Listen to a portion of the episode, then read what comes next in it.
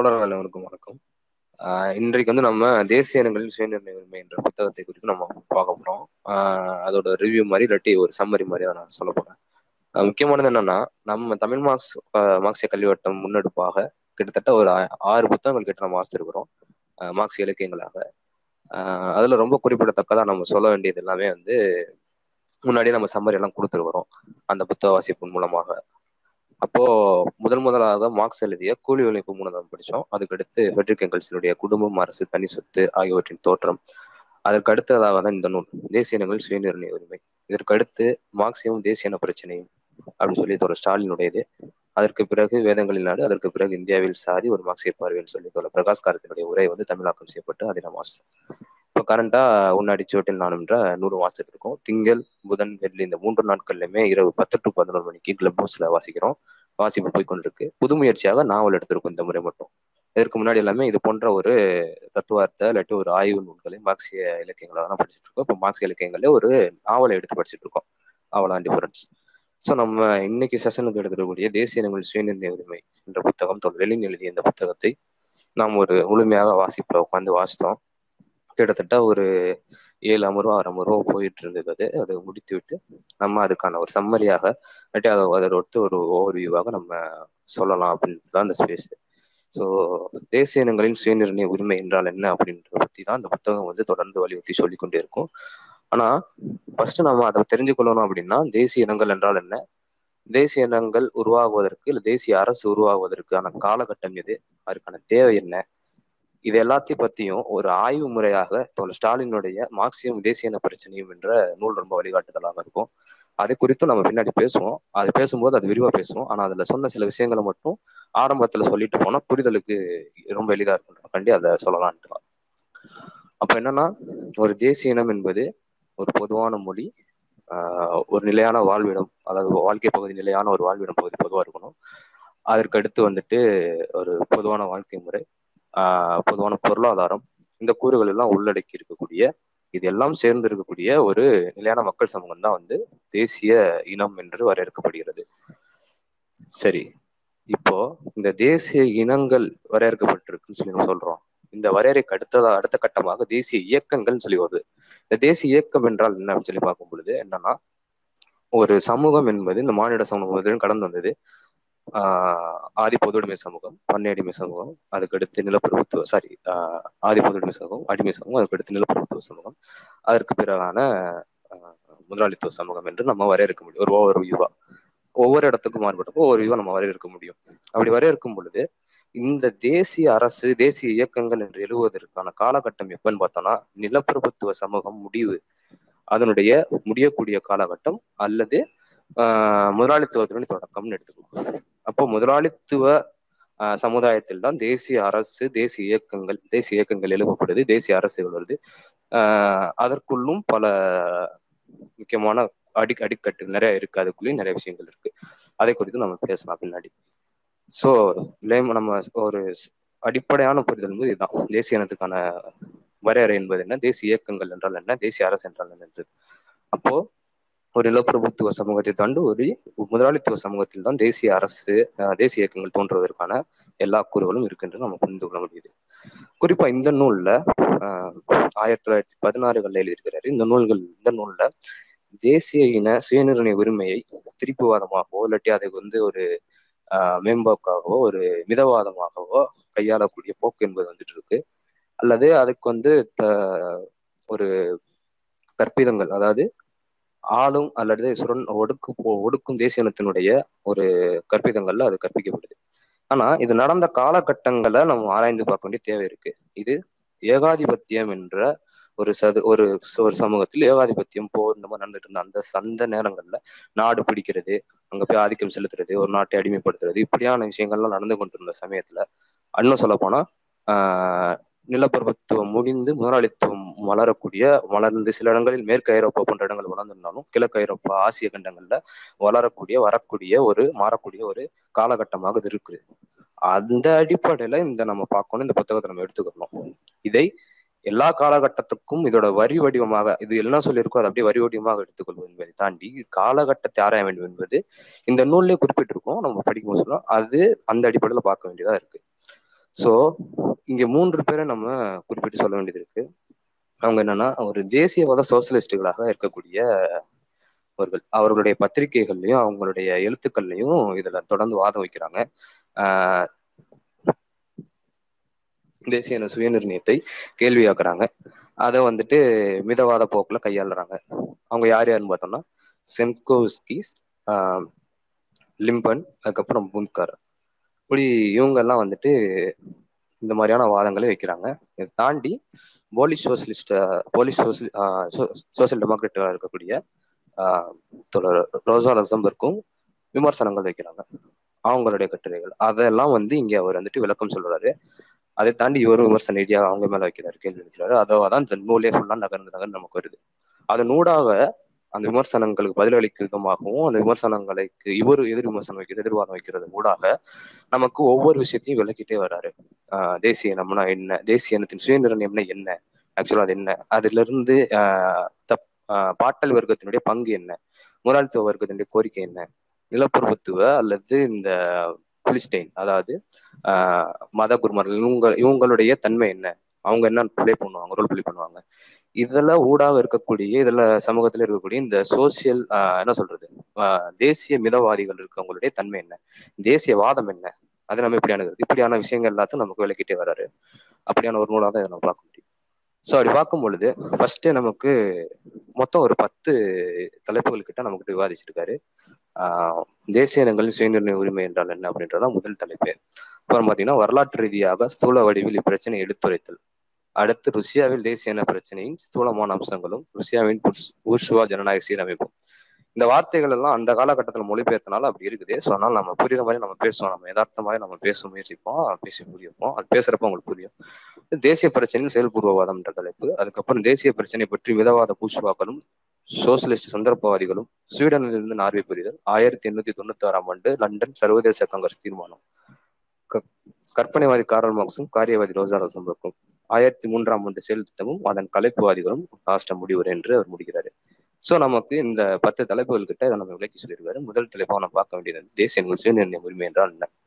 முதல் தலைப்பிலே போட்டு உடச்சிடுறாரு. என்ன விஷயம் அப்படின்றத? ஸோ ஃபர்ஸ்ட் அவரு ரோசா லசம்பர்கனுடைய அந்த வாதத்தை வைக்கிறாரு. அதே போல செம்கோஸ்கி அப்புறம் லிம்பன் யூர்கோவிச். இவங்களோட இவங்க வந்து எழுப்பக்கூடிய ஆச்சரியம் இவங்க எழுப்பக்கூடிய அந்த கேள்விகள் இந்த எள்ளி நகையாடல்றதெல்லாம் முன்னாடி வைக்கிறாரு. அவங்க என்ன சொல்றாங்கன்னா மார்க்சிய செயல் திட்டம் ஆயிரத்தி தொள்ளாயிரத்தி மூன்றாம் ஆண்டு ருசிய மார்க்சியர்களால் வெளியிட்ட இந்த செயல் திட்டம் என்பது ஒன்பதாவது பேரா ஒன்று இருக்கு. அதுல தேசிய இனங்களில் சுயநிர்ணய உரிமை ஆதரிப்பதாகவும் பிரிந்து செல்வதற்கான கோரிக்கை ஆதரிப்பதாகவும் மேற்கொள்ளப்பட்டது இதற்கான ஆஹ் இந்த விஷயத்தை தெளிவற்ற தன்மையா இருக்கு அப்படின்னு சொல்லி இவங்க விமர்சிக்கிறாங்க. இது வந்து ஒரு அருவமானதாக அதாவது உருவம் இல்லாத இது வந்து செயல்பூர்வம் இல்லை அதாவது யதார்த்தமாக இது நிகழாது. இதெல்லாம் வந்துட்டு பேசிருக்கு நல்லா இருக்கும். சித்தாந்த ரீதியில பேசுறது கரெக்டா இருக்கும்ன்ற அளவுல விமர்சிக்கிற போக்குல இந்த மூன்று பேரும் இருக்கிறாங்க. அதுல தோழர் ரோசா லக்சம்பருக்கும் ஆஹ் தெரிந்தோ தெரியாமலோ தப்பிச்சு போய் அதுல விழுந்துட்டாங்கன்றதுதான் அதுல இருக்கக்கூடியது. அவங்களும் அந்த மாதிரியான கருத்துக்கள் வச்சிருக்காங்க. இருந்தாலும் அவங்க போலிஷனுடைய ஆஹ் சுய நிர்வாகத்தை ஆதரிச்சிருக்கிறாங்க ஒரு காலகட்டம் வரைக்கும்.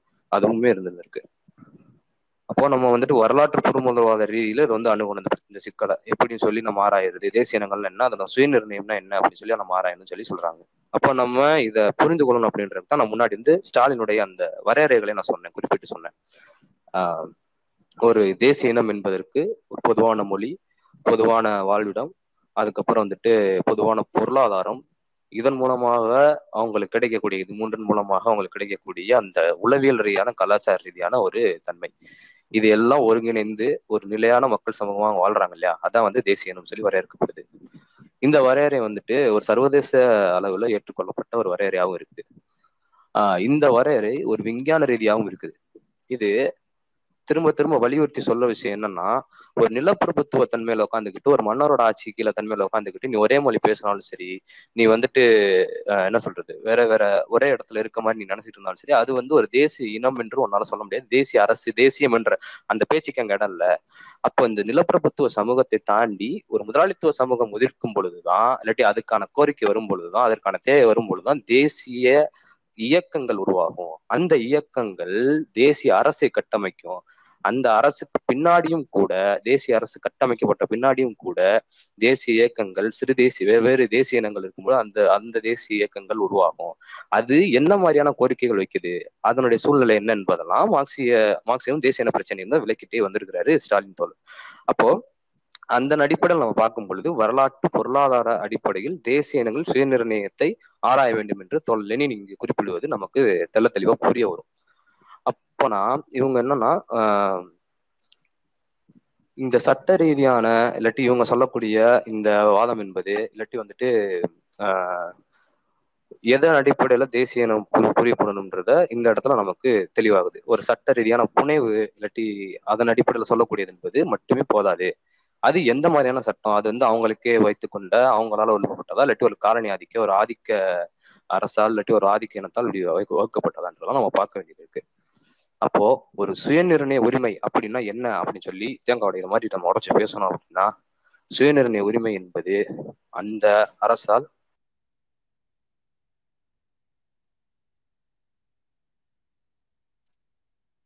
தொடருங்க. மைக் வந்து மியூட் ஆயிடுச்சு தொடர் ஆஃப் ஆஃப் ஆயிருச்சு மைக் அன்மியூட் பண்ணிட்டு பேசுங்க தொடர்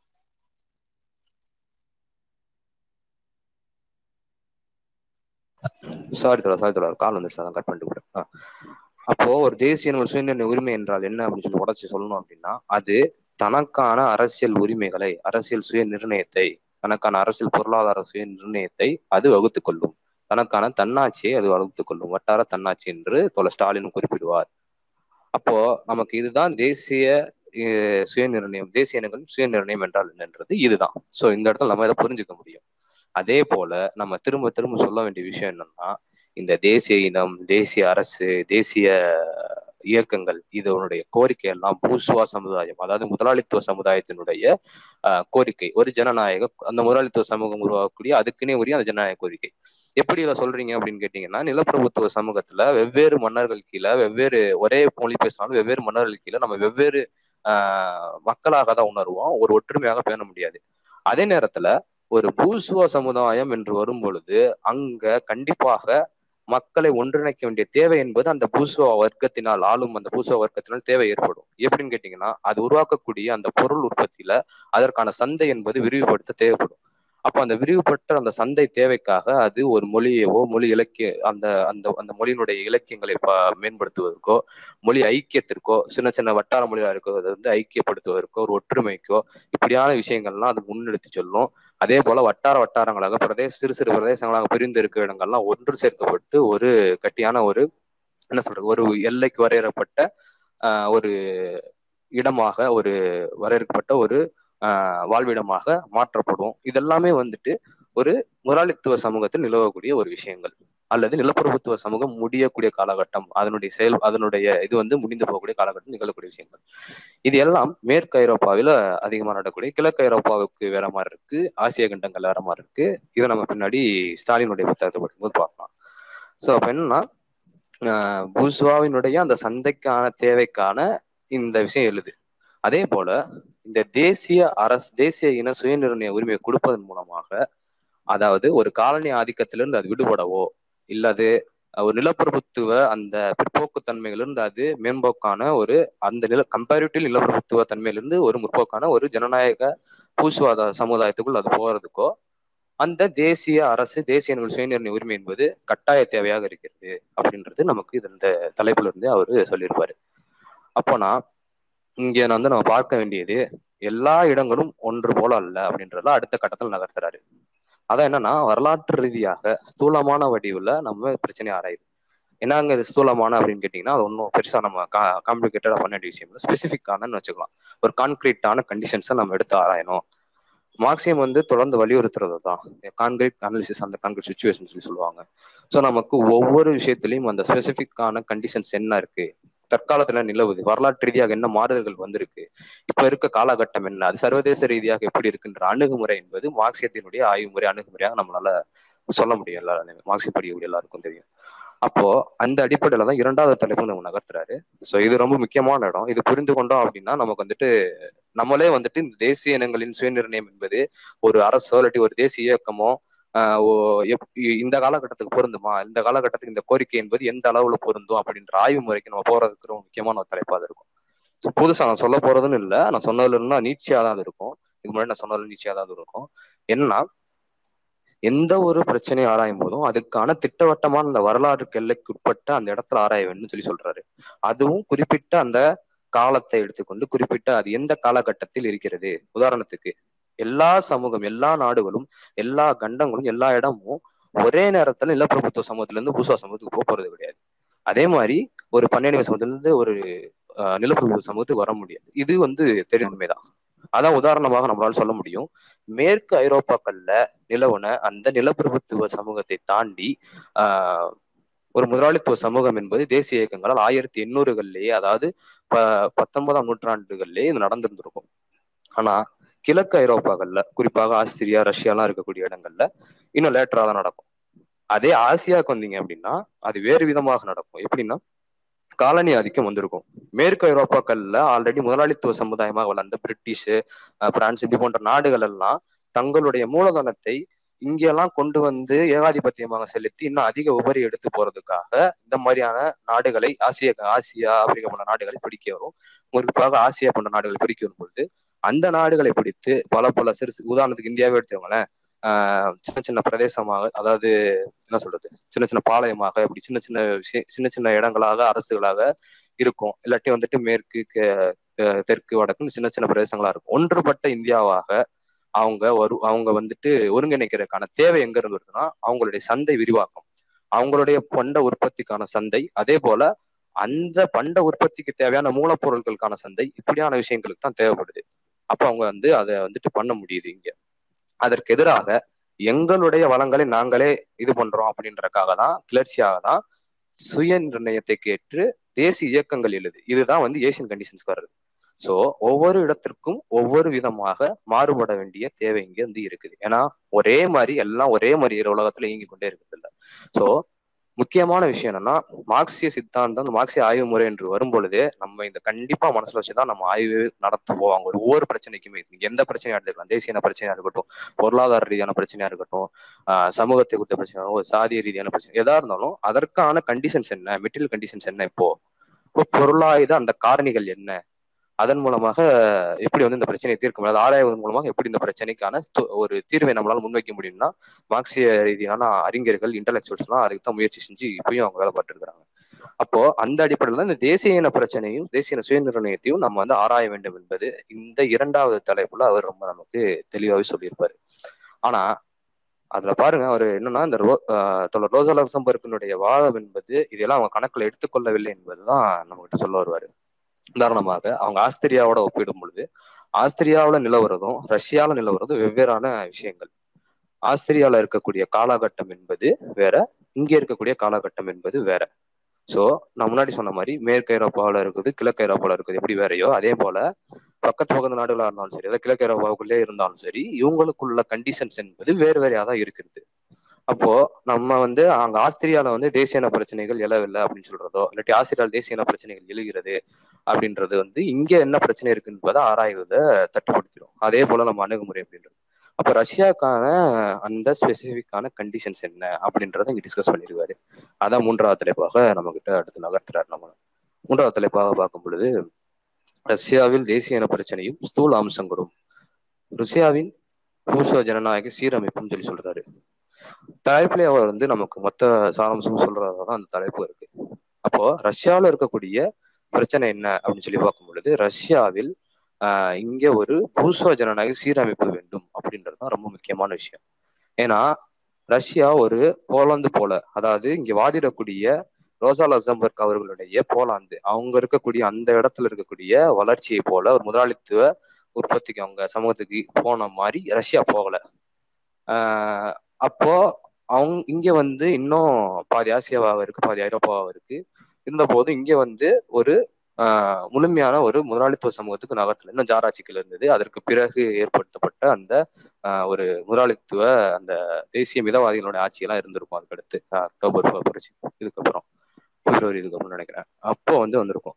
அப்போ இது இது வந்து போலாந்தோட கம்பேரிட்டிவ் நம்மளால பண்ண முடியாது. அப்போ ரஷ்யாவில் இருக்கக்கூடிய பிரச்சனைகள் என்ன அப்படின்னு சொல்லி பார்க்கும் பொழுது ரஷ்யாவில் வசிக்கக்கூடியவங்களுக்கு தேசிய இனங்களுக்கு மட்டுமின்றி இது அதாவது இவங்க சொல்றாங்க உலக என்ன சொல்றாங்க ரஷ்யால மட்டும் இல்லாம Germany Austria Switzerland Sweden America இங்க எல்லாத்துக்கும் வசிக்கக்கூடிய தேசிய இனங்களுக்கும் இது பொருந்தும். இது என்னன்னா அவங்க என்ன சொல்றாங்கன்னா தேசிய இனங்கள் சுயநிர்ணயம்ன்றது ஒரு வளைந்து கொடுக்கக்கூடிய கோட்பாடு அப்படின்னு சொல்லி யாரு லோசாலா சம்பர்க்குன்றவங்க வாதிடுறாங்க. அவங்க அப்போ என்னன்னா அவங்க தன்னுடைய அந்த போலாந்தினுடைய கண்டிஷன்ஸே அவங்க எல்லாத்துக்கும் ஒப்பிட்டு வாதிடக்கூடியதா தான் அங்க இருக்கு. இப்போ மார்க்சிய செயல் திட்டத்தினுடைய ருசியாவினுடைய மார்க்சிய செயல் திட்டத்தினுடைய ஒன்பதாவது பேரா? அது என்ன வாதிடுதுன்னு பார்த்தோம் அப்படின்னா இந்த சாதாரண வெற்று கோட்பாடு அப்படின்ற கருத்தை வந்து நமக்கு மேல சுமத்த வர்றாங்க இல்லையா? அது அப்படி கிடையாது. அது ஆஹ் அப்படி சொன்னீங்க அப்படின்னா அது எல்லாத்துக்குமே தான் சமமாக பொருந்தக்கூடிய விஷயமாவும் இருக்கும். இது வந்து என்னன்னா இவங்க சொல்லக்கூடிய இந்த வாதம் வந்து என்னன்னா சிறு சிறுபுலைத்தனமான ஒரு வாதமா தான் இருக்கு. அப்படின்னு நம்ம கிட்ட விமர்சன ரீதியாகவே சொல்றாரு. இப்போ மார்க்சிய செயல் திட்டத்தின் அடிப்படையில் நம்ம அணுகணும் அப்படின்னா ரஷ்யாவில் இருக்கக்கூடிய அந்த பிரச்சனை சூலமான அந்த பிரச்சனை என்ன அப்படின்னு சொல்லி பார்க்க முடியும். அப்ப ரஷ்யாவில் இருக்கக்கூடிய பிரச்சனை பார்ப்போம் அப்படின்னா இங்க வந்து ஒரு விவசாய அந்த அந்த அந்த அந்த நிலத்துக்கான ஒரு கோரிக்கை என்பது பிரதானமாக இருக்கிறது. அதே போல ரஷ்யாவில் இருக்கக்கூடிய பெரிய ரஷ்யர்கள் அப்படின்னு சொல்லக்கூடிய தேசிய இனம் என்பது மற்ற தேசிய இனங்களை பெரிய ரஷ்யர்கள் அல்லாத தேசிய இனங்களை உண்மையாகவே ஒடுக்குகிறது. அது எந்த அடிப்படையில் அப்படின்னு சொல்லி பார்த்தோம் அப்படின்னா பெரிய ரஷ்யர்கள் என்று சொல்லக்கூடியவர்கள் மையப்பகுதிகளில் ரஷ்யாவினுடைய அந்த மையப்பகுதிகளில் வாழ்றாங்க. ஆனா அந்த எல்லையோர பகுதிகளில் வாழக்கூடிய உக்ரைனியன் போன்றவர்களை அவர்கள் வந்து அவர்களை மொழி ரீதியாக ஒடுக்குகிறார்கள். அவர்களை பொருளாதார ரீதியாக ஒடுக்கக்கூடிய சூழ்நிலை ஏற்படுது. அப்போ இதற்கு எதிராக இந்த ஒடுக்குமுறைக்கு எதிராக எல்லா ஒடுக்குமுறைக்கு எதிராகவும் மார்க்சியர்கள் நிற்பது போல இந்த ஒடுக்குமுறைக்கு எதிராக மார்க்சியர்கள் நிற்க வேண்டும் என்பதுதான் இந்த தேசிய இன சுயநிர்ணயின் ஒரு கோரிக்கையாக இருக்கும். இரண்டாவது ரொம்ப முக்கியமான விஷயம் நான் முன்னாடி நான் திரும்ப திரும்ப ரொம்ப ஒரு விஷயம் அந்த காலகட்டம் என்பது ஒரு ஏகாதிபத்திய ஒரு ஆதிக்கம் செலுத்தக்கூடிய ஒரு காலகட்டம். அந்த காலகட்டத்தில் இது மாதிரியான பிற்போக்கு அம்சங்கள் இருந்துட்டு இருக்கும் அதாவது தேசிய இனத்தை ஒடுக்குறது அப்படின்னு சொல்லி இந்த பிற்போக்கு அம்சங்கள் இருந்துட்டு இருக்கும் குறிப்பாக ரஷ்யா போன்ற ஒரு முழுமையான முதலாளித்துவ சமூகமாக மாறாத ஒரு நாடுகளில் அந்த பிரச்சனை அந்த காலகட்டங்களில் இருந்தது அப்படின்றது இந்த இதுல நமக்கு தெல்ல தெளிவாகுது. அப்போ அவர் என்ன சொல்றாருன்னா உக்ரைனியர்கள் அங்க ஸ்பெசிபிக்கான ஒரு கண்டிஷன் என்னன்னா அந்த உக்ரைன் உக்ரைனியர்கள் அதிகமாக செய்யக்கூடிய பகுதிகளில் பார்டர்ல இருக்கிறாங்க. அவங்க என்னன்னா பார்டர்ல இருக்கிறதுனால அவங்க வந்து பக்கத்துல இருக்க நாடுகளோட அதிக தொடர்போடும் இருக்கிறாங்க. அது இல்லாது அவங்க கிட்ட அவங்களுக்கு வந்து நிறைய அங்க சுதந்திரம் கிடைக்கிறதா அவங்க உணர்றாங்க. அப்போ இன்னொன்னு என்னன்னா இவங்களுக்கு வந்து இந்த இந்த பார்டர்ல இருக்கக்கூடிய இந்த நாடுகள் இவங்க இந்த இந்த பகுதிகள் இருக்கு உக்ரைன்ல வசிக்கக்கூடிய பகுதிகளில் அதிகமான பொருளாதார வளர்ச்சி என்பதும் இருக்கு. அது ஒரு விசித்திரமா தான் இருக்கு. அதிகமான பொருளா பொருளாதார வளர்ச்சி என்பது அவங்களுக்கு அந்த பகுதிகள் இருக்கும் பொழுது அவங்க எளிதாக அந்த பூஸ்வ சமூகம் என்பது எளிதாக ஒரு தேசிய இயக்கங்களை கட்டி எழுப்புவதற்கோ ஒரு தேசிய அரசாக தன்னை தன்னை வந்து நிர்வகிக்கிறதுக்கு பிரிந்து செல்வதற்கோ அது முற்படலாம் அப்படின்ற விஷயங்கள்லாம் இதை நம்ம பார்க்க முடியும். சோ இந்த பிரச்சனை இருக்கும் பொழுது நம்ம வந்து தேசிய இனங்களின் இந்த சுயநிர்ணயத்தை ஆதரிக்காது இந்த காலகட்டத்துல நம்ம இருந்தோம்னா அது வந்து பெரிய ரசிகர்கள் இந்த ஆதிக்கம் செலுத்தக்கூடிய பெரிய ரசிகர்களுடைய வாதத்துக்கு தான் சாதகமா போய் முடியும் அப்படின்றத இங்க நமக்கு சொல்லுவாரு. ரெண்டாவது முன்னாடியே சொன்ன மாதிரி ரஷ்யாவை எப்படி போலாந்தோட இதோட கம்பேர் பண்ண முடியும் அதே போல ஆஸ்திரியாவோட கண்டிஷன்ஸை பார்ப்போமே. இதுக்கு அதுக்கு எவ்வளவு டிஃபரன்ஸ்ன்ட்டு இப்போ ஆஸ்திரியாவோட கண்டிஷன்ஸ் சொல்லி பார்த்தோம் அப்படின்னா அவங்க பிரிந்து போனார்கள் அப்படின்னா அவங்க அண்டை நாடுகளிடம் இருந்து அஞ்சுகிறார்கள்ன்றது தெளி தெளிவாகுது. இப்போ இவங்க எப்படி அண்டை நாடுகள் சுதந்திரம் இருக்கிறதா இவங்க உக்ரைனியர்கள் உணரக்கூடிய காலகட்டமாக இருக்குதோ அதே போல ஆஸ்திரேலியாவில் இருக்கக்கூடிய இந்த மூன்று தேசிய இனங்களா இருக்கிறாங்க இல்லையா? அதுல சிறுபான்மை தேசிய இனமா இருக்கிறவங்க பிரிந்து போவதற்கான அந்த விருப்பத்திற்கு அவங்க இல்லை. காரணம் அவங்க இந்த பிரச்சனைகளை நம்மளால் சமாளிக்க முடியுமா? மற்ற பிரச்சனைகள் சர்வதேச ரீதியாக அண்டை நாடுகளிலிருந்து வரக்கூடிய பிரச்சனைகளை நம்மளால் சமாளிக்க முடியுமா? அப்படின்னு சொல்லி அவங்க யோசிக்கிறாங்க. யாருன்னா ஜெர்மானியர்கள் பிரதானமா இருக்கக்கூடிய இடத்துல ஹங்கேரியர்களும் ஸ்லாவியர்களும் இருக்கிறாங்க. முதல்ல அது ஸ்லாவியர்களும் ஜெர்மானியர்களும் இருக்கக்கூடிய அந்த மாதிரியான ஒரு இரண்டு இரண்டின சாரி ஜெர்மானியர்களும் ஹங்கேரியர்களும் இருக்கக்கூடிய இரண்டின அரசாக இருந்தது ஆஸ்திரியா. இப்போ அது மூவின அரசாக அது இருக்குது. அப்போ இதே கண்டிஷன் தான் இங்க இருக்கா அப்படின்னு கேட்கும்போது தான் இல்ல. நம்ம சொன்ன மாதிரி கிட்டத்தட்ட ஏழு ஏழு கோடி பேர்கிட்ட ஆமா எழு எழுபது லட்சம் நினைக்கிறேன். எழுபது லட்சம் பேர்கிட்ட கட்ட நம்பர் தெரியல அந்த நம்பர் கிட்ட ஆஹ் இவங்க இருக்கிறாங்க. பெரிய ரஷ்யர்கள் இருக்கிறாங்க. அவங்கள ஐம்பது சதவீதம் ஐம்பத்தி ஏழு சதவீதனர் வந்து வேற்றினத்தவர் இருக்கிறாங்க ரஷ்யால. அப்போ அவங்களுக்கு ஏற்படக்கூடிய பிரச்சனை முன்னாடி விவாதித்த மாதிரி அவங்களுக்கு வாடல் எடுக்கிறாங்க. அதே போல அவங்களுக்கு அவங்கள வந்து மொழி ரீதியாக பெரிய ரசிகர்கள் ஒடுக்க நினைக்கிறாங்க. பொருளாதார ரீதியாக அவங்க சொன்ன ஒடுக்க நினைக்கிறாங்க. இதெல்லாம் நடக்குது. அப்போ அவங்க வந்து அண்டை நாடுகள் கிடைக்கக்கூடிய சுதந்திரம் அண்டை நாடுகளுக்கு சலுகை இதெல்லாம் பாக்குறாங்க அப்போ அதே நேரத்துல அவங்களுக்கு அங்க ஏற்படக்கூடிய அந்த பொருளாதார வளர்ச்சி அவங்களுக்கு ஏற்படுது அந்த பகுதிகளில். சோ இதெல்லாமே அவங்க தேசிய விடுதலைக்கு ஒரு கோரிக்கை எழுப்புவதற்கு அவர்களை அனுமதிக்குது அப்படின்னு தான் நம்மளால பார்க்க முடியுது. இதுக்கு அடுத்து பார்த்தோம் அப்படின்னா தேசிய பிரச்சனையில் செயல்பூர்வவாதம் அப்படின்ற ஒரு வாதம் வைக்கிறாங்க. இது ரொம்ப முக்கியமான ஒரு பேரா ஒரு தலைப்பாக இருக்கு. செயல்பூர்வவாதம்ன்றது என்ன அப்படின்னு சொல்லி டிஸ்கஸ் பண்றாங்க அப்படின்னா ஒரு பூஸ்வாவினுடைய அந்த கண்ணோட்டத்திலிருந்து பார்க்கும் பொழுது நாம் வைக்கக்கூடிய அதாவது ஆஹ் ருஷ்ய ஆயிரத்தி தொள்ளாயிரத்தி மூன்றாம் ஆண்டு ருஷ்ய மார்க்சிய செயல் திட்டத்தில் வைக்கக்கூடிய இந்த வாதம் செயல்பூர்வவாதமா அப்படின்னு கேட்டா இல்ல அப்படின்னு சொல்லி சொல்லுவாங்க. ஏன்னா இந்த செயல்பூர்வவாதம் என்பது எதை இந்த ஒன்பதாவது பேரா தேசிய சுயநிர்ணய உரிமை எதை பத்தி பேசுது அப்படின்னா அது எந்த ஒரு தேசிய இனத்தினுடைய கலாச்சாரத்தன்மை அதை ஆதரிக்கல. அதாவது கலாச்சார தன்னாட்சி அப்படின்னு சொல்லுவாங்க. அதை நம்ம இதுவும் நம்ம வந்து அந்த மார்க்ஸ் மார்க்சியம் தேசிய பிரச்சனை படிக்கும்போது இன்னும் தெளிவா படிக்கலாம். இப்போ க கலாச்சார தேசிய தன்னாட்சி என்பது இப்போ நான் ஒரு நான்கு கூறுகள் முன்னாடி சொல்லியிருந்தேன்.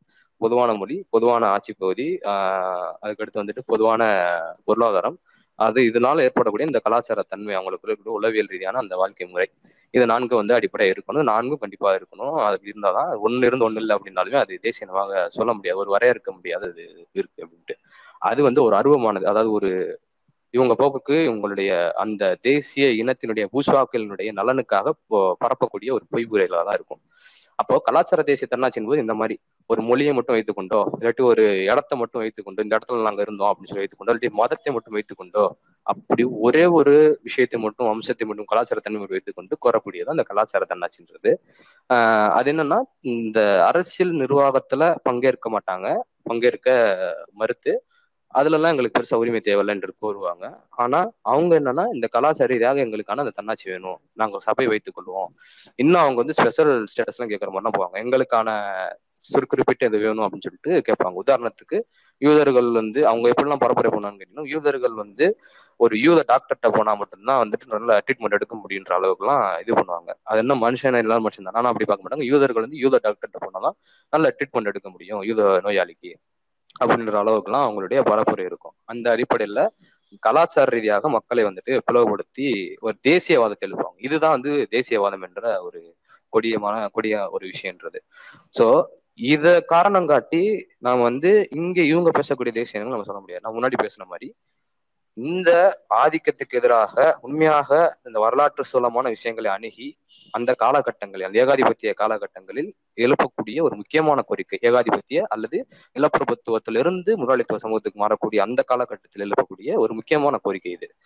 அப்போ இதை வந்து இது செயல்பூர்வவாதமா அப்படின்னு சொல்லி கேட்கும் பொழுது பூஷ்வாக்களுடைய பார்வைக்கு இப்படியான செயல்பூர்வவாதம் கிடையாது.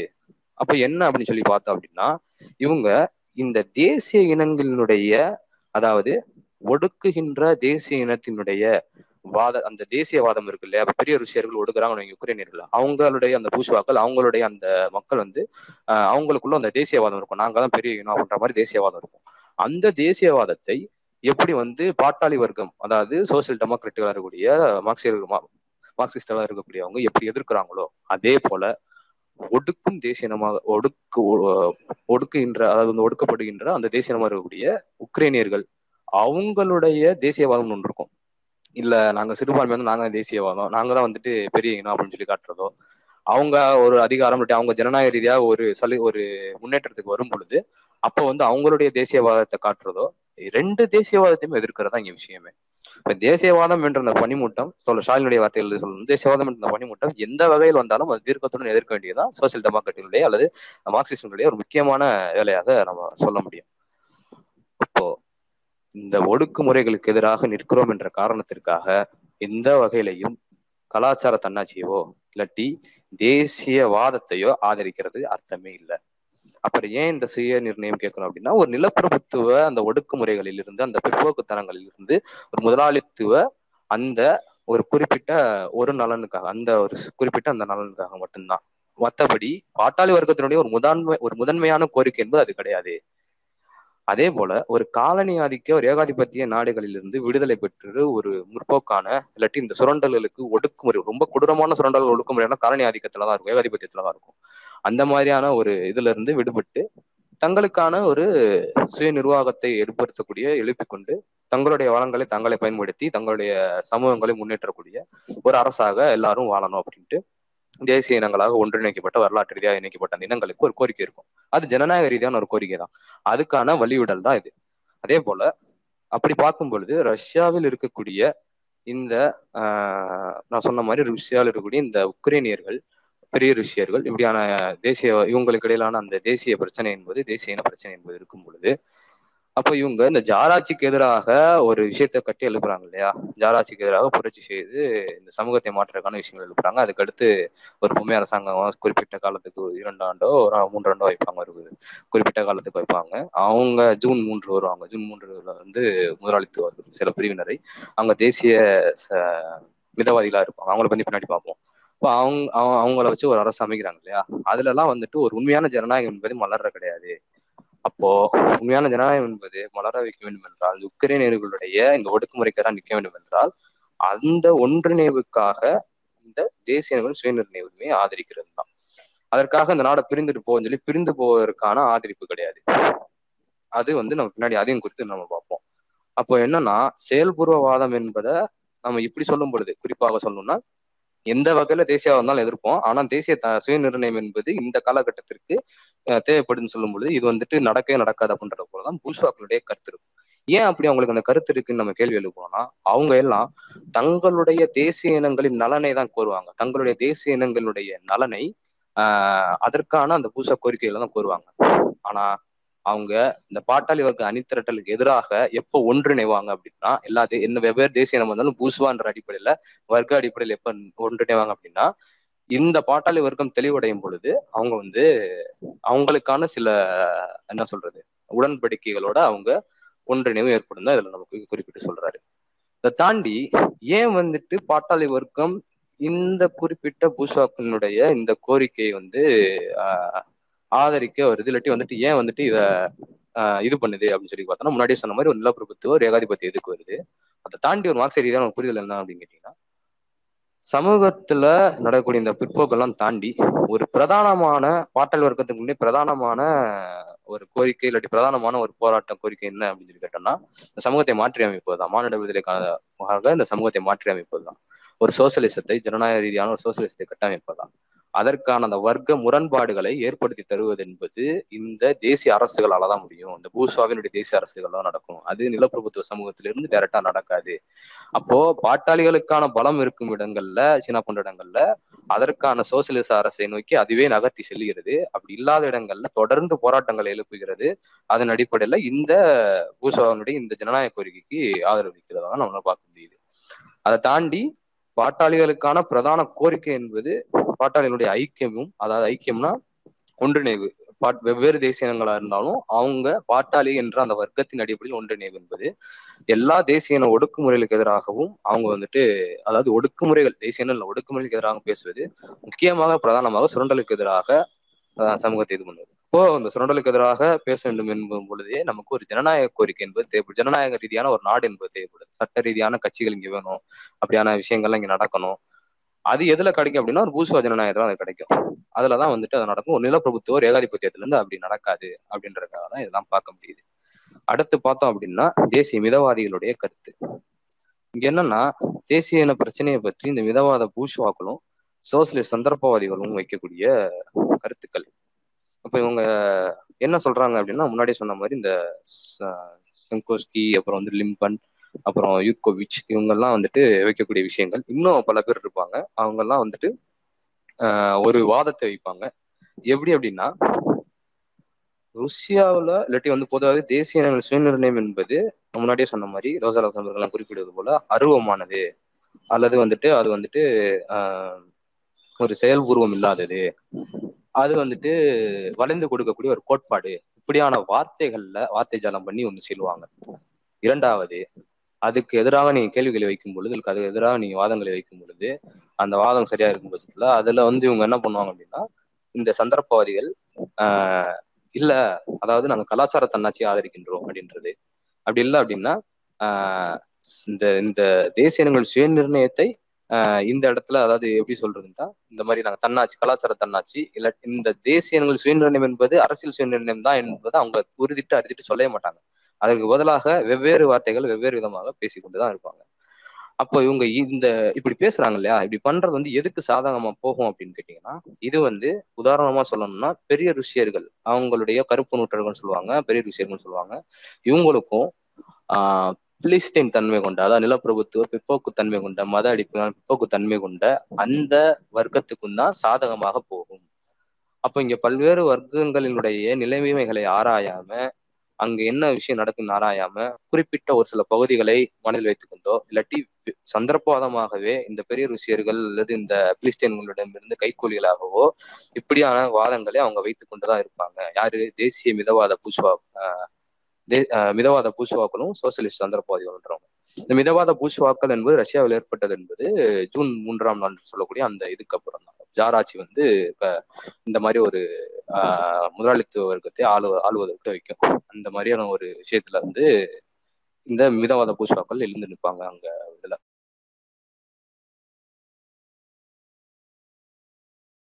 ரஷ்யால. அதே போல சோசியலிஸ்ட் சந்தர்ப்பவாதிகள் என்று சொல்லக்கூடியவங்களும் இவங்களும் நிறைய பேர் லிஸ்ட் அவுட் பண்ணியிருப்பாரு பேர்லாம். அவங்க எல்லாம் என்னன்னு கேட்டீங்கன்னா அவங்களும் இதே போலதான் நாடு பிரிந்து போகுது அப்படின்னா அது பாட்டாளி வர்க்கத்தினுடைய ஐக்கியத்துக்கு எதிராகும் அப்படின்ற கட்டத்தை சொல்லுவாங்க.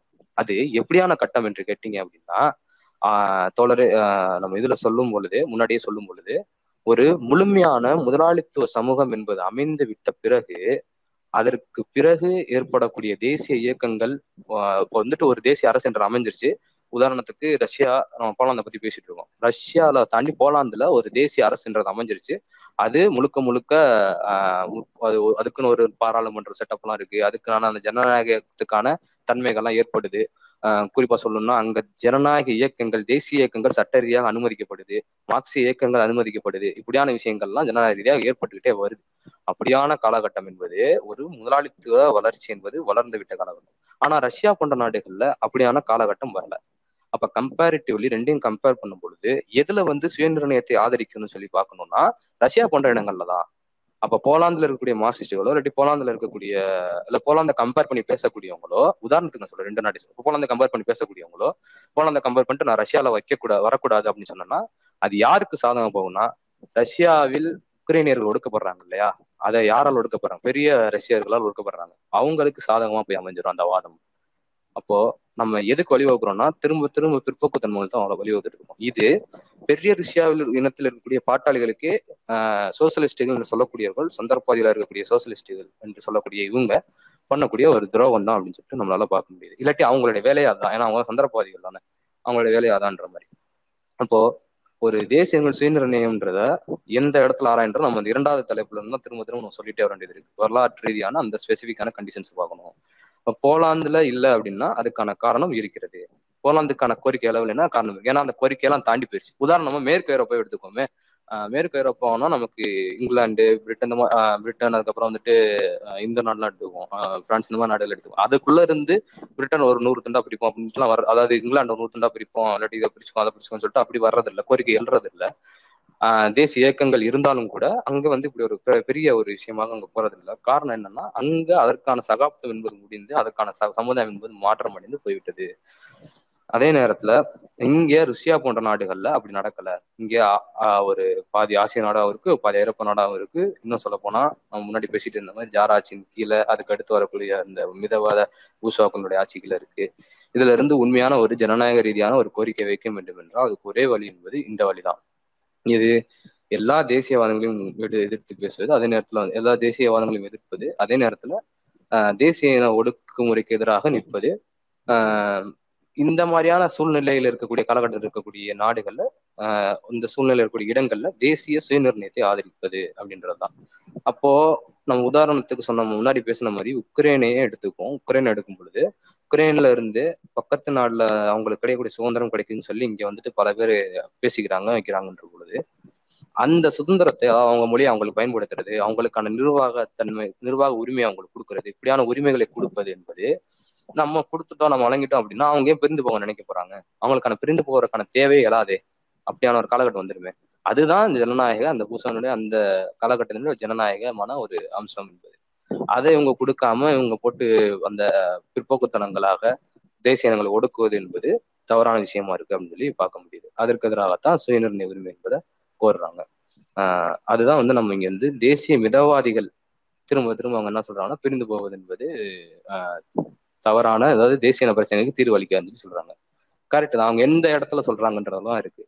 எந்த இடத்துல எந்த காலகட்டங்கள்ல அந்த நாடு என்பது எந்த சகாப்த அதாவது எந்த காலகட்டத்துல அது இருக்கு அப்படின்ற அதை ஆயர் ஆராயாம சொல்றதுதான். எல்லாத்துக்கும் ஒரே போக்குல சொல்றது.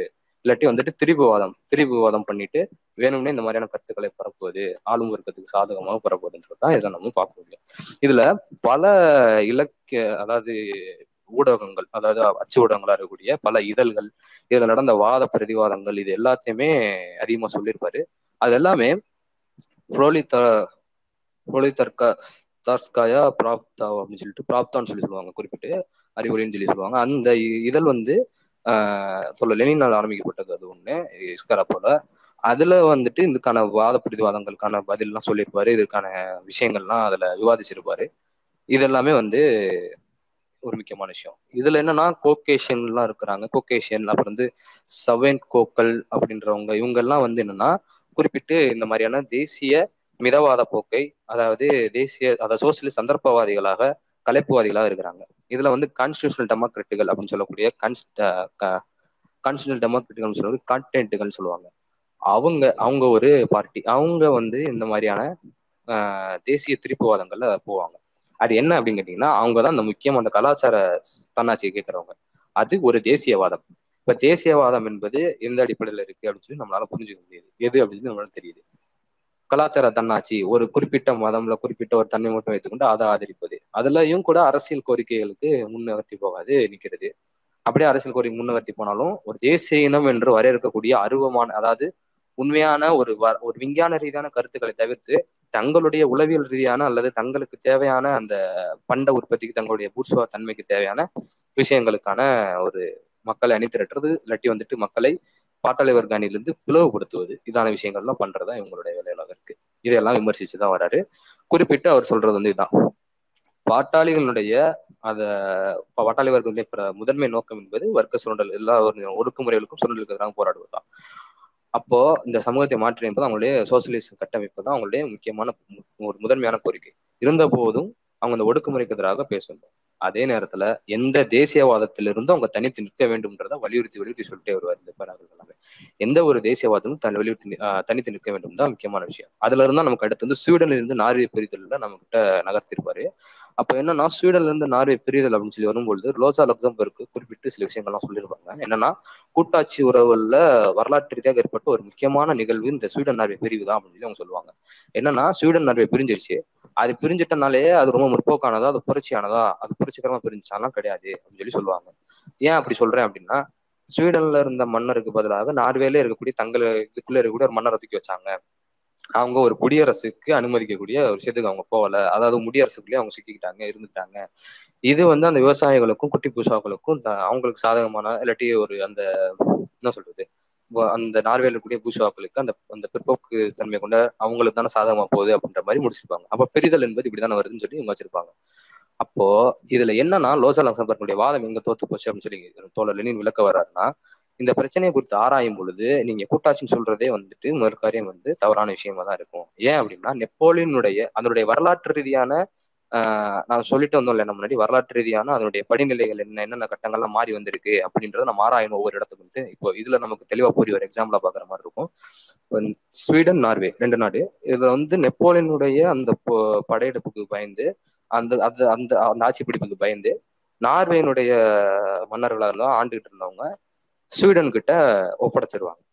நீங்களே வந்து ஆட்சி பண்ணுங்க அப்ப ஸ்வீடனுடைய துருப்புகள் அந்த படைகள்லாம் வந்து நார்வே வந்து ஆக்குபை பண்ணிடும் இப்போ வந்துட்டு ஸ்வீடன் நார்வேவை ஆக்குபை பண்ணி ஒரு ஆதிக்கம் செலுத்தக்கூடிய ஒரு விஷயமாக இருக்கும். இது வரலாற்று கட்டம். தாண்டி தாண்டி எங்க போகும் அப்படின்னா ஸ்வீடனுடைய ஆக்கிரமிப்புக்கு எதிராக மக்கள் கிளர்ந்தெழக்கூடிய நிலை ஏற்படும். அப்போ இங்க என்ன நடக்கும் அப்படின்னா இங்க ஸ்வீடன்ல இருந்து நாங்க பிரிந்து போறோம் அப்படின்ற கோரிக்கை நார்வேல பிரதானமாயிடும் அப்போ நார்வேல இருக்கக்கூடிய பாட்டாளி வர்க்கமும் அதை ஆதரித்தான் சொல்லும். ஏன்னா எங்களுக்கான சுய நிர்வாகத்தை நாங்க வச்சுக்கிறோம். நீங்க வரலாற்று பார்க்கும்போது நாங்க இந்த மாதிரியாக தான் நாங்க உங்ககிட்ட வந்து ஒட்டிக்கிட்டோம். இந்த மாதிரி எங்களோட ஆளுங்க வந்து வந்துச்சு. இதனால நாங்க பொறுப்பாங்களே நாங்க சுயநிர்ணயத்தை ஆதரிக்கின்ற இந்த டோன்ல தான் அவங்க இருப்பாங்க. அதை விட ரொம்ப முக்கியமான விஷயம் என்னன்னா நார்வேல இருந்த பாட்டாளி வர்க்கம் எவ்வளவு முற்போக்கானதாக இருந்தது என்று கேட்டோம் அப்படின்னா அது ஒரு பொது வாக்கெடுப்பின் மூலமாக ஒரு குடியரசை நிறுவப்பட வேண்டும் என்று கிட்டத்தட்ட எவ்வளவு அதிக பேர் ரெண்டு ரெண்டு லட்சம் எவ்வளவு பேர் வந்து அதிகமான பேர் வந்துட்டு அதுல வாக்களிச்சிருப்பாங்க. வாக்களித்து அந்த குடியரசை வைக்க வேண்டும் என்று முடிவு செஞ்சிருப்பாங்க.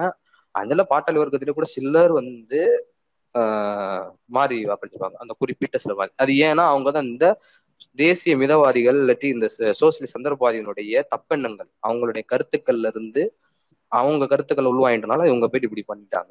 ஆனா இந்த ஆஹ், நார்வேயினுடைய குறிப்பிட்ட நார்வேயினுடைய குட்டி முதலாளித்துவ அல்ல விவசாய அந்த முதலாளித்துவ வர்க்கம் என்பது என்ன பண்ணும் என்ன பண்ணி ரோல் பிளே பண்ணிருக்கும் அப்படின்னா அது ஒரு முடியரசை தான் வந்து வச்சிருந்துருக்கும். அதே நேரத்துல ஸ்வீடனுடைய பாட்டாளிகள் என்ன பண்ணாங்க?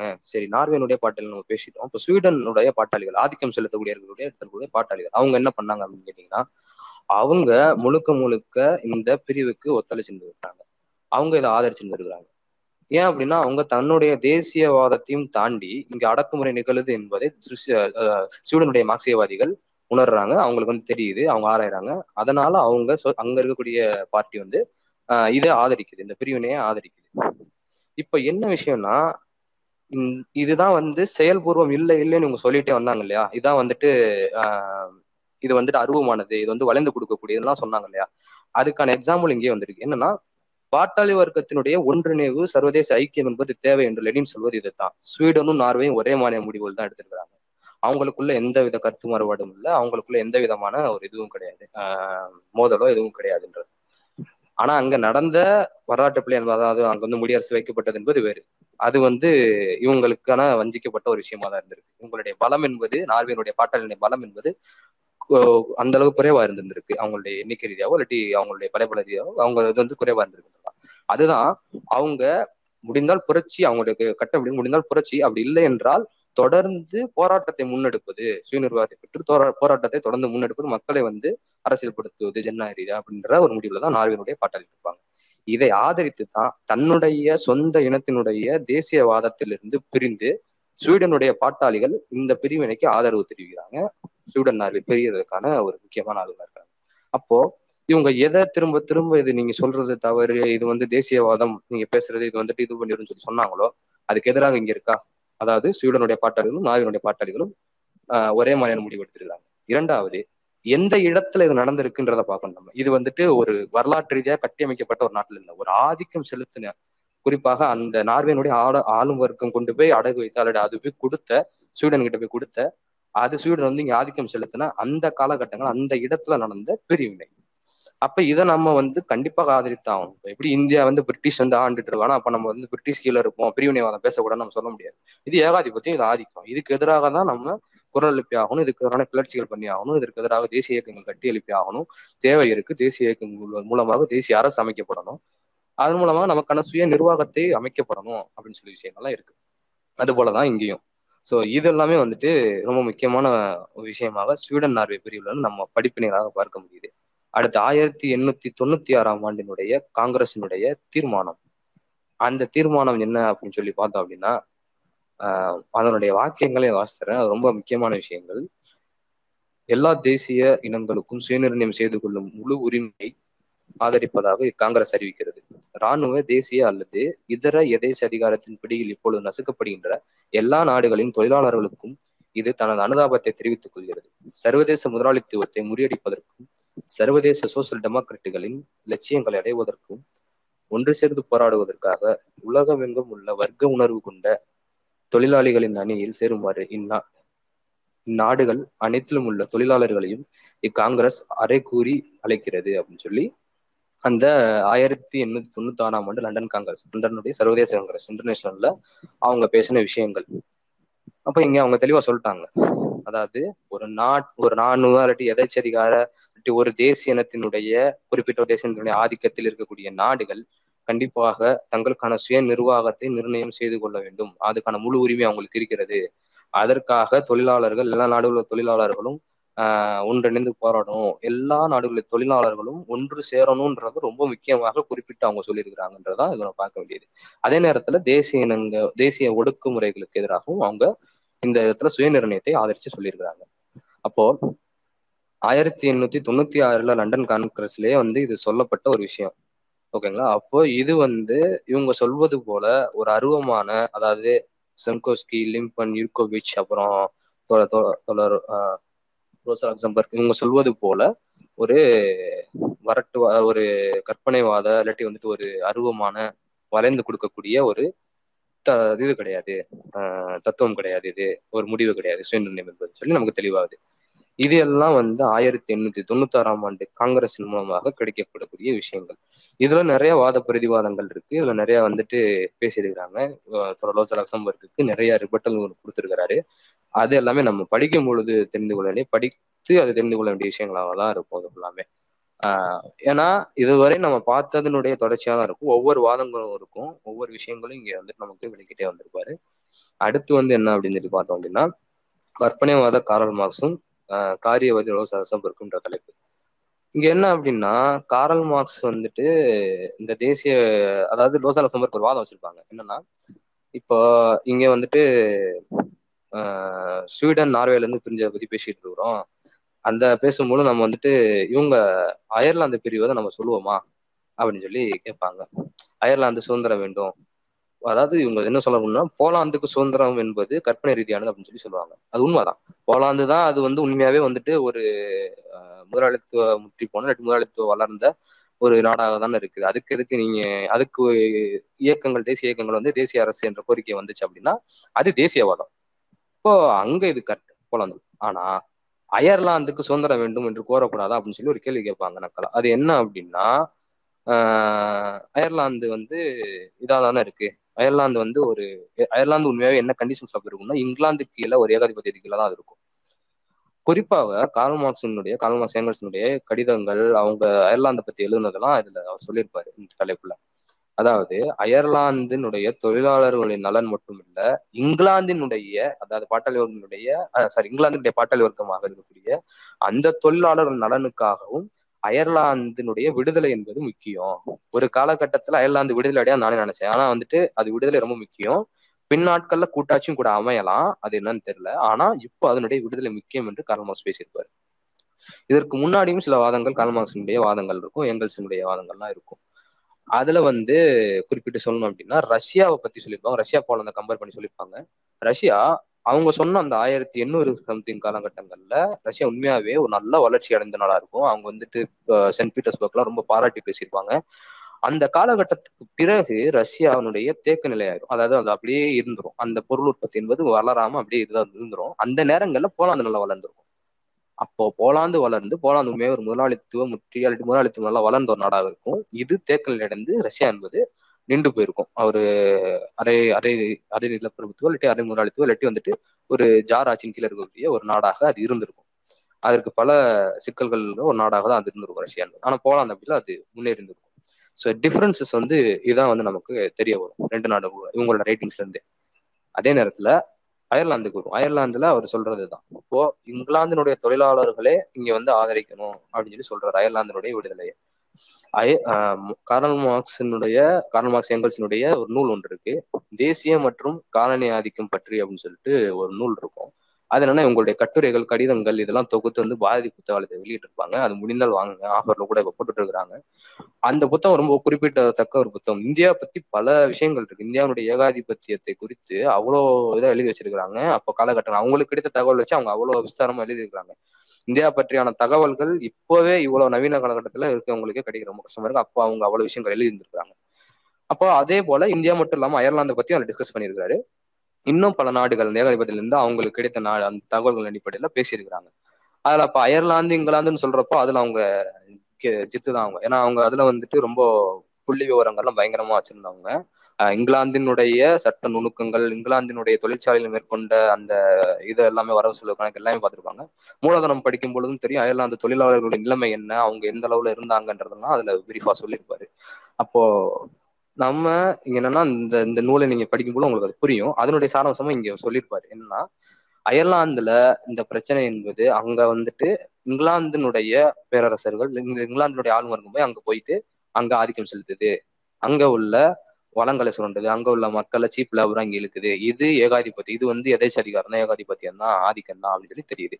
இதற்கு எதிராக அங்க உள்ள பாட்டாளிகள் கிளந்துள்ளது மட்டுமல்லாது அந்த பிரிவினைய அந்த சுதந்திரத்தை அந்த சுய நிர்வாகத்தை இங்கிலாந்துடைய பாட்டாளிகளும் ஆதரிக்கும் சொல்லி சொல்றாரு. எந்த அடிப்படையில பார்த்தோம்னா இங்கிலாந்தினுடைய பாட்டாளிகள் ஆதரிக்கும் பொழுதுதான் இங்கிலாந்தின் இங்கிலாந்துல வந்து ஆஹ் இங்கிலாந்தில் இருக்கக்கூடிய புர்ஃபா வர்க்கத்துக்கும் இங்கிலாந்தில் இருக்கக்கூடிய தொழிலாளர் வர்க்கத்துக்குமான முரண் என்பது முற்றுவோம் அது தொழிலாளர்களுக்கு சாத தொழிலாளர் வர்க்கத்துக்கு சாதகமாக அது மாறும் என்பது என்னுடைய தனிப்பட்ட விஷயமா நான் சொல்றதுல ஏன்னா பல சலுகைகள் இல்லாட்டி பல விஷயங்கள் வந்து ஆஹ் செய்து கொடுக்கப்பட முடியும்.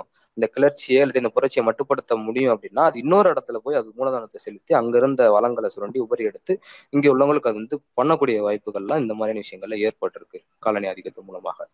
அப்ப இதுக்கு எதிராக இங்கிலாந்து தலைவர் நிற்கும்ன்றது அவருடைய கருத்தாரு அப்போ ரோசா லக்சம்பர்க் சொல்வது போல இங்க வந்து அயர்லாந்தினுடைய அந்த இது வந்து செல்லுமா அப்படின்னு கேட்டா ஆஹ் ஏன் செல்லாது அப்படின்ற போலதான் அதுல இருக்கு. அடுத்து ஆயிரத்தி மூன்று ஆயிரத்தி தொள்ளாயிரத்தி மூன்று அதான் நம்ம இப்ப பேசிட்டு இருக்கக்கூடிய மார்க்சிய ருசிய மார்க்சியவாதியினுடைய செயல் திட்டம். அதனுடைய மூன்றாவது காங்கிரஸ்ல என்ன பேசுனாங்க அப்படின்றது.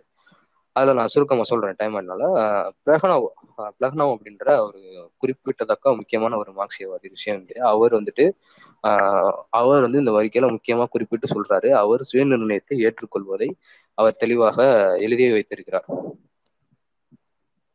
அப்போ ஆயிரத்தி ஆஹ் ஆயிரத்தி தொள்ளாயிரத்தி மூன்றாம் ஆண்டினுடைய காங்கிரசினுடைய காங்கிரஸ்ல பிரகனவனுடைய செயல் திட்ட சாரி ஆயிரத்தி தொள்ளாயிரத்தி ரெண்டுலேயே அவர் இந்த வாசகத்தை சொல்லியிருக்காரு என்னன்னா சுயநிர்ணய உரிமையை ஆதரித்து அவர் வந்துட்டு சார் சாரியாவில் அவர் எழுதியிருக்கிறார் அந்த லாங்குவேஜ்ல இக்கோரிக்கையானது பூசுவா ஜனநாயக ஜனநாயகவாதிகளுக்கான கட்டாயமான கட்டாயமானதல்லவென்றாலும் சோசியல் டெமோக்ராட்டுகள் கட்டாயமானது. நமது சொந்த ருசிய நமது சொந்த பெரிய ருசிய தேசிய இனத்தை சேர்ந்த நமது ச சக தேசியவாதிகள் தேசிய தப்பெண்ணங்களை எங்கே புண்படுத்தி விடுவோமோ என்ற பயத்தினால் இவ்வுரிமையை நாம் மறுத்துவிட்டாலோ அல்லது தயங்கினாலோ உலக தொழிலாளர்களை ஒன்று சேருங்கள் என்ற அறைகூவல் நமது வாயிலிருந்து வரும் வெக்கக்கேடான பொய்யுரையாக போய்விடும் அப்படின்னு அவர் எழுதியிருக்கிறாரு. என்ன அப்படின்னா நம்ம இருக்கக்கூடிய இந்த ஆதிக்க சமூகத்துல நம்ம அந்த மக்களுக்கான சுயநிர்ணயத்தை கொடுக்கல அப்படின்னா நம்ம இந்த சொல்லக்கூடிய முற்போக்கு பேசக்கூடியது வந்துட்டு பொய்யா தான் இருக்கும்.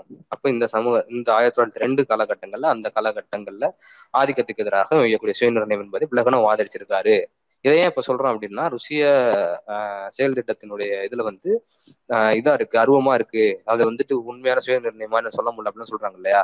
அதெல்லாம் இங்க குறிப்பிட்டு சொல்றதுதான். அவர் இன்னும் பெரிய ருசிய பூசுவாக்குன்னு சொல்றது காரணம் என்னன்னா அவங்க வந்து அவங்கதான் ஆதிக்கம் செலுத்தக்கூடிய அந்த இனமா இருக்கிறாங்க. அவங்ககிட்ட வந்து பிரிந்து செல்வதான் அவர் குறிக்கிறாரு. உதாரணமாக இந்த நூல்ல அவரு தோழ லெனின் ஒரு சாப்டர்ல சொல்லியிருப்பாரு. என்னன்னா இந்த பிரிந்து போதல் என்பதை என்னமோ நாடு பிரிஞ்சு போயிருச்சு அப்படின்னா பிரிஞ்சு போயிடும் அது ஒற்றுமைக்கு இதாயிரும்னு சொல்லி அந்த காலகட்டத்தில் நினைக்கிறது வந்து உண்மையாவே தவறு. இப்போ அது நினைச்சோம் அப்படின்னா உண்மையாவே இப்போ நம்ம இருக்கிறது ஒரு நியூ லிபரலைசேஷன்ல ஒரு காலகட்டங்கள்ல இருக்கிறோம். அதுல நம்ம நினைக்கிறது முழுக்க முழுக்க சரியான விஷயமா தான் இருக்கும். ஏன் அப்படின்னா பாட்டாளி வர்க்கத்தினுடைய அணித்திரட்டலுக்கு எதிராக தேசியவாதம் வைத்துக் கொண்டிருக்கக்கூடிய இந்த காலகட்டத்துல நம்ம தேசிய சுயநிர்ணயம் என்று முழுசாக தெரியாது அதை நம்ம மார்க்சிய ரீதியில் ஆராயாது இல்ல விஞ்ஞான ரீதியில் ஆராயாது. நம்ம பேசணும் அப்படின்னா அது பாட்டாளி வர்க்கத்தை பிளவுக்கு வழிவகுக்கும். ஆனா ஒரு ஏகாதிபத்தியம் இல்லாட்டி ஒரு ஆதிக்கம்